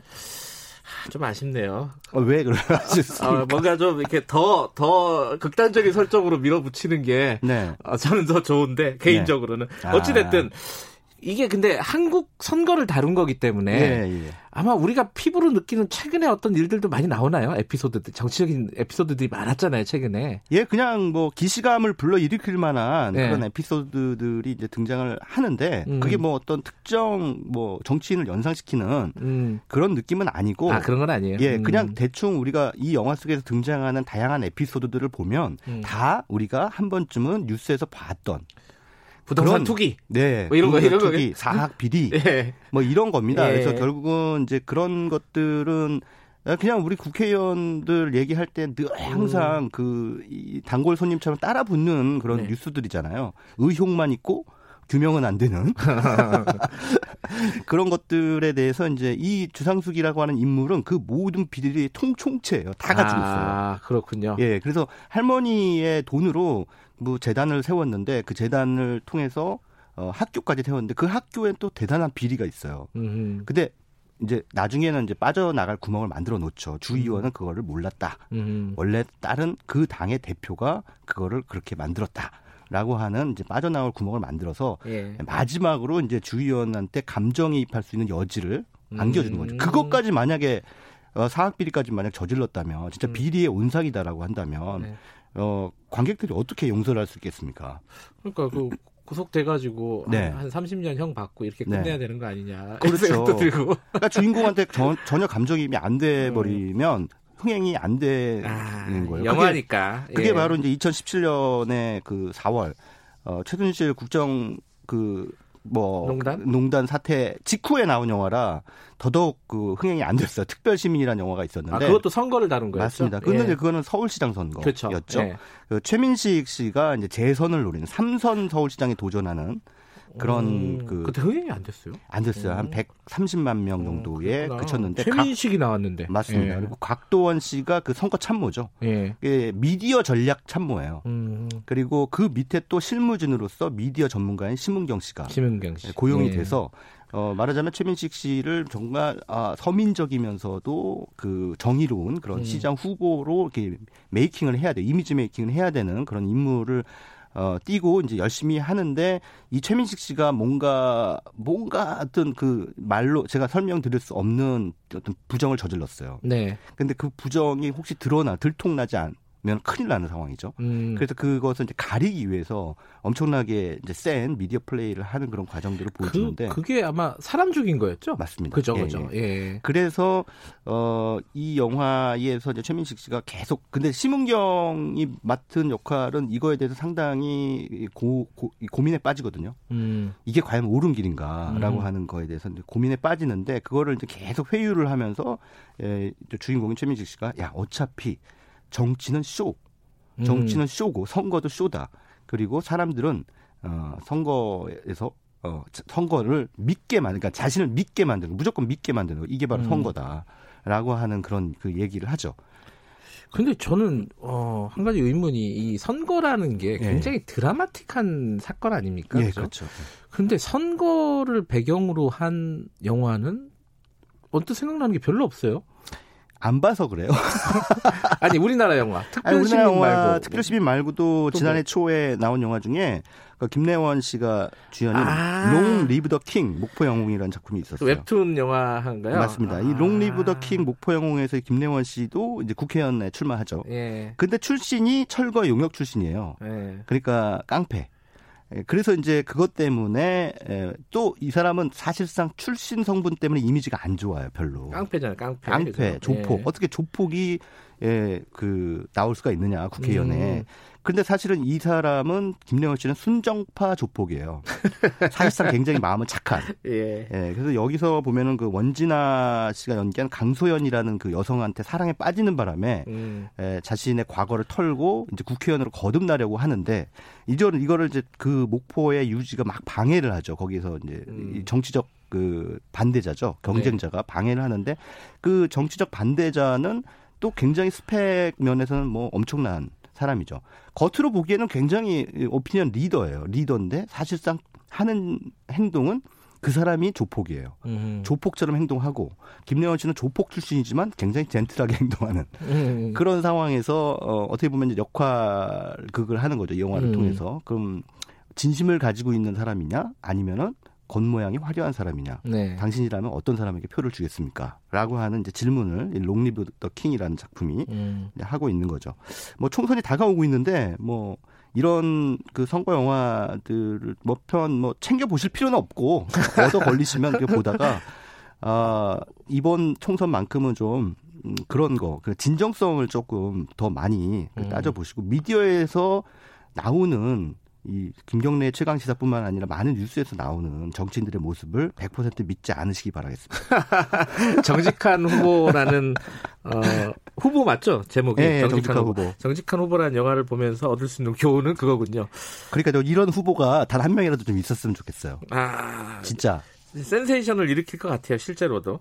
그렇습니다. 예. 저 해외 영화 중에는 선거 다른 영화가 전 이 오늘 이거 아이템 한다고 생각을 해보니까 네. 제일 제가 기억에 남는 영화는 킹메이커. 아 예. 라이언 뭐 10년 전 영화죠. 네, 라이언 네. 고슬링 나온. 네, 그 영화 진짜 재밌었는데. 예, 해외 영화 중에 뭐 킹메이커라는 영화도 있고요. 예. 또 Wag the Dog. 아 Wag the Dog. 예, Wag the Dog이라고 하는 꼬리가 작품. 뭐 개를 흔드는 뭐 그런 예, 거죠. 맞습니다, 예. 맞습니다. 그런 예. 작품도 있고 사실은 그 선거판을 다루는 그 미국 영화들은 굉장히 그 작품적으로 질이 높아요. 그리고 되게 진지하더라고요, 진지합니다. 영화가. 예. 예. 웹도도 코미디인데도 되게 진지하잖아요. 그렇습니다. 그렇죠? 그래서 어, 미국의 그 선거 정치의 음. 이면 예, 우리가 사실은 보지 못하는 또 미국인들도 음. 잘 모르겠죠. 그러겠죠. 예, 그런 음. 것들 이면들을 들춰내면서 어, 유권자들에게 좀 현명한 선택을 이렇게 음. 에, 뭐 이렇게 제안하는 그런 영화들도 많은데 다행히 한국에서도 뭐, 이, 뭐 코미디의 틀을 가지고 있습니다만 네. 정직한 후보 같은 영화가 나와서 음흠. 또 사람들한테 통쾌감도 주고 네. 선거에 대해서 다시 한번 생각할 수 있게끔 만드는 계기가 되는 것 같아요. 이 네. 영화는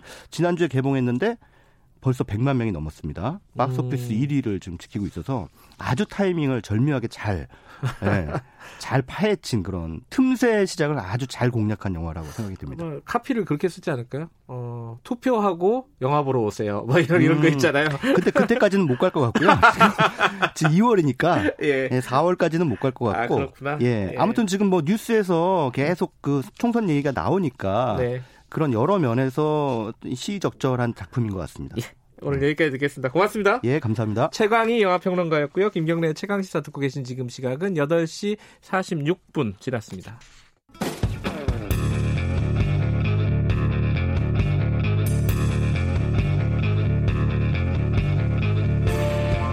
당신의 아침을 책임지는 직격 인터뷰. 김경래 최강 시사. 네, 아까 2부에서 미래통합당의 정병국 의원을 연결을 했는데 미래통합당은 어 이제 출범을 한 건데 어 지금 다른 쪽에서도 여러 가지 통합 논의가 벌어지고 있습니다. 그 중에 한 축이 또 호남계 3당, 그러니까 바른미래당, 대한신당, 민주평화당 이쪽이 지금 통합을 하려고 하고 있지 않습니까? 근데 지금 손학규 바른미래당 대표가 어 좀 다른 의견을 보이고 있습니다. 그래서 잘 진척이 안 되는 것 같아요. 어 지금 어떻게 되고 있는지 어, 민주평화당의 정동영 대표 연결해 보겠습니다. 대표님 안녕하세요. 네, 안녕하세요. 정동영입니다. 네. 이게 바른미래당, 대한신당, 민주평화당 이 합쳐지는 게 되고는 있는 겁니까? 지금 뭐 뉴스를 보면 헷갈렸어요. 예, 될 겁니다. 일단 이제 입구에 들어선 것이고 출구는 이제 합의가 된 거지요. 그래서 입구에서 출구까지 거리가 문제인데요. 하하, 네. 논의를 계속 해봐야죠. 근데 손학규 대표는 반대하고 있는 거 아니에요?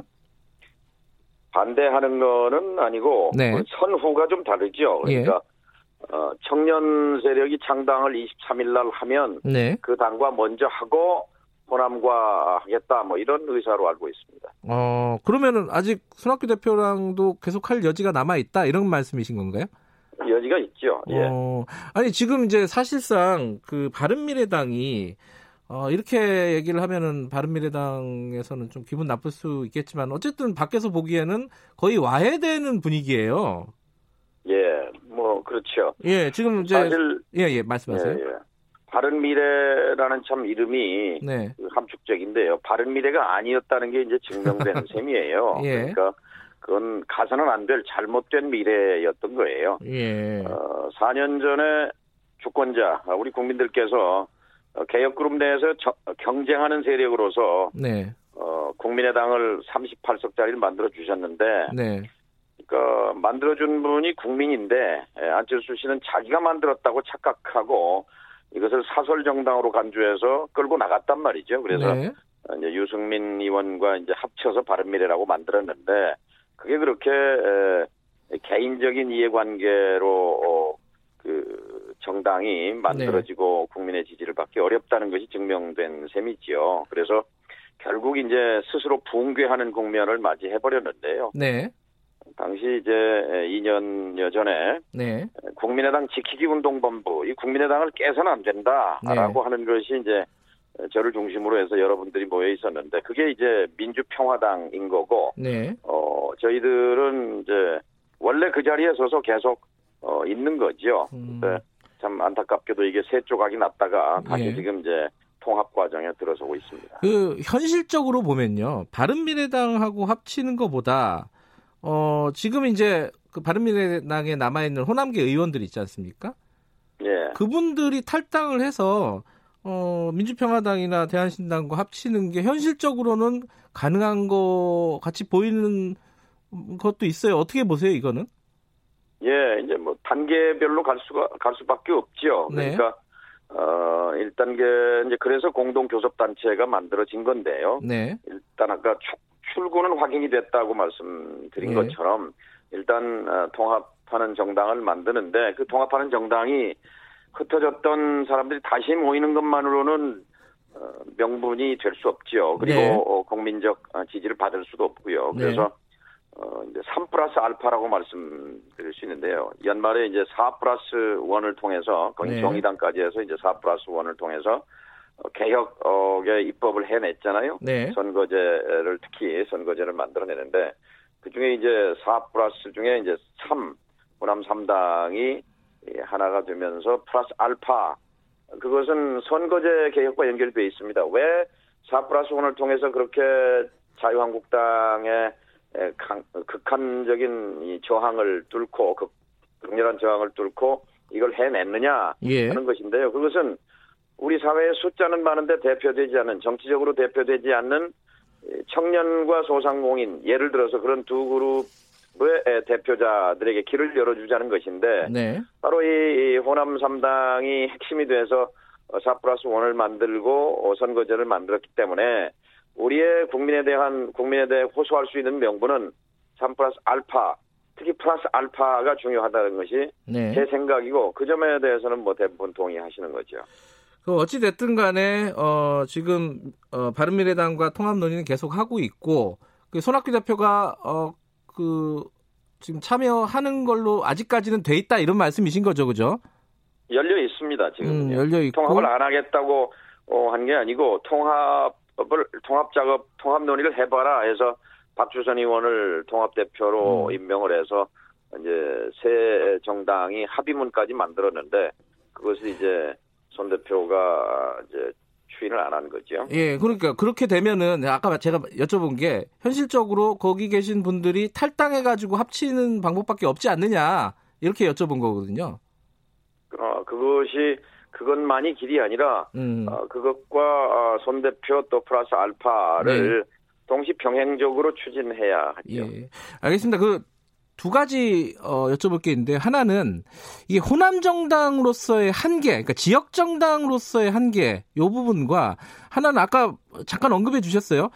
흩어졌다가 총선 때 다시 모여갖고 펴달라고 하는 거 아니냐? 뭐 요런 한계, 요 두 가지에 대해서는 뭐라고 하시겠습니까? 선거제 말씀드렸는데요. 예. 어렵게 선거제 1년 반 전에 민주평화당이 선거제 개혁에 당의 운명을 걸겠다고 나왔을 때 아무도 주목하지 않았습니다. 그런데 네. 어쨌든 됐잖아요, 선거제. 예. 선거제를 바꿨어요. 선거제를 바꿨으면 선거제를 바꾼 그 어, 어, 의도, 어, 그 취지를 살려야 되잖아요. 네. 그 취지를 살릴 정당은 자유한국당, 미래통합당도 아니고 더불어민주당도 아니에요. 네. 결국 이 선거제를 바, 만든 주체인 호남 3당이 그 뜻을 받들어야 하는 거죠. 그게 이제 명분이죠. 호남 3당이 합쳐야 할 합치고 그러나 거기서 그치면은 흩어진 사람이 다시 모이는 것밖에 안 되기 때문에 네. 플러스 알파 구체적으로는 청년 세력인데 지금 네. 손학구 대표는 그걸 먼저 어, 좀 하고 호남당과 통합을 추진하겠다 이런 입장인 것 같은데요. 네. 그러니까 저는 어떤 경우에도 이 청년 세력의 대표성을 확보해 주는 일, 네. 또 사회적 경제적 약자로서 소상공인 자영업자들에게 정치적 대표자를 보낼 수 있도록 해주는 길, 이것이 저 통합당의 명분이고 원칙이라고 생각합니다. 네. 그 민주통합당이라는 이름으로 지금 가려고 했는데 선관위에서 안 된다는 거잖아요. 뭐 이름은 뭐 여러 가지가 가능하고요. 그거는 예. 이제 공동 교섭단체 이름으로 민주통합 모임이라고 했는데요. 예. 더 좋은 이름도 있을 수 있습니다. 아, 어쨌든 다른 이름을 찾아야 되는 상황이잖아요. 현실적으로 그죠? 예. 이번 총선 끝나면은 민주당하고 합치는 거 아니냐? 뭐 이런 얘기들도 나오고 있어요. 이거 어떻게 보세요? 이거는? 이것은 다당제로 다당제를 뒷받침하기 위해서 선거제를 그렇게 어렵게 만든 예. 그 취지에 대한 배반이라고 생각합니다. 아하. 그러니까 자신의 당선만을 정치적 이해득실만을 따져서 어, 네. 어, 아마 어, 그런 얘기를 하는 분들이 있는 것 같은데요. 네. 어, 그러나 지금 어, 선거제 개혁의 취지가 대표성, 비례성, 어, 청년 세력과 어, 세대 교체 명분을 가진 그리고 또 소상공인 음, 자영업자들과의 통합을 추진하는 마당에 그 찬물을 끼얹는 얘기고요. 네. 어, 청년과 소상, 소상공인 그룹이 민주당과 합친다 그러면 이 통합당에 참여할 수 있겠습니까? 또 한 가지가 그 아까 이제 안철수 전 대표 관련해서 말씀을 해주셨는데 국민의당이 지금 창당하려고 하지 않습니까? 여기랑은 여지는 없는 겁니까? 길이 다른 것 같아요. 이분이 계속 정치를 음. 국민의 뜻과 어, 어, 상관없이 자신의 네. 타산만으로 정치를 하는 것 같은데요. 네. 그렇게 해가지고는 글쎄요, 길이 좀 다른 것 같아요. 음, 저 로드맵을 좀 여쭤보고 싶은데요. 언제쯤 이게 좀 가셔야 될까요? 시간이 별로 없잖아요, 총선 때까지. 근데 뭐 공천이라든지 뭐 등등 이런 실무 작업보다 더 중요한 것은 네. 21대 다음 국회에 대한 비전입니다. 우리 국민은 21대 국회는 제발 좀 싸워 싸우지 않았으면 좋겠다 하는 네. 싸움판 국회를 극복하라는 것이고 예. 또 하나는 이제 먹고 사는 문제를 가지고 경쟁해라 하는 거잖아요. 예. 그래서 21대 어, 국회는 반드시 선거제를 완성하고 네. 이제 입구에 들어섰으니까요. 그리고 예. 분권형 개헌 다시는 실패하지 않는 대통령을 만들어야 된다라는 네. 점에서 이 두 가지 21대 국회에 대한 비전을 확실히 하는 것 이것이 예. 더 중요하다고 생각합니다. 예, 고맙습니다. 민주평화당 정동영 대표였습니다. 감사합니다. 김경래 최강시사 오늘 여기까지 하겠습니다. 내일 아침 7시 20분 다시 돌아옵니다.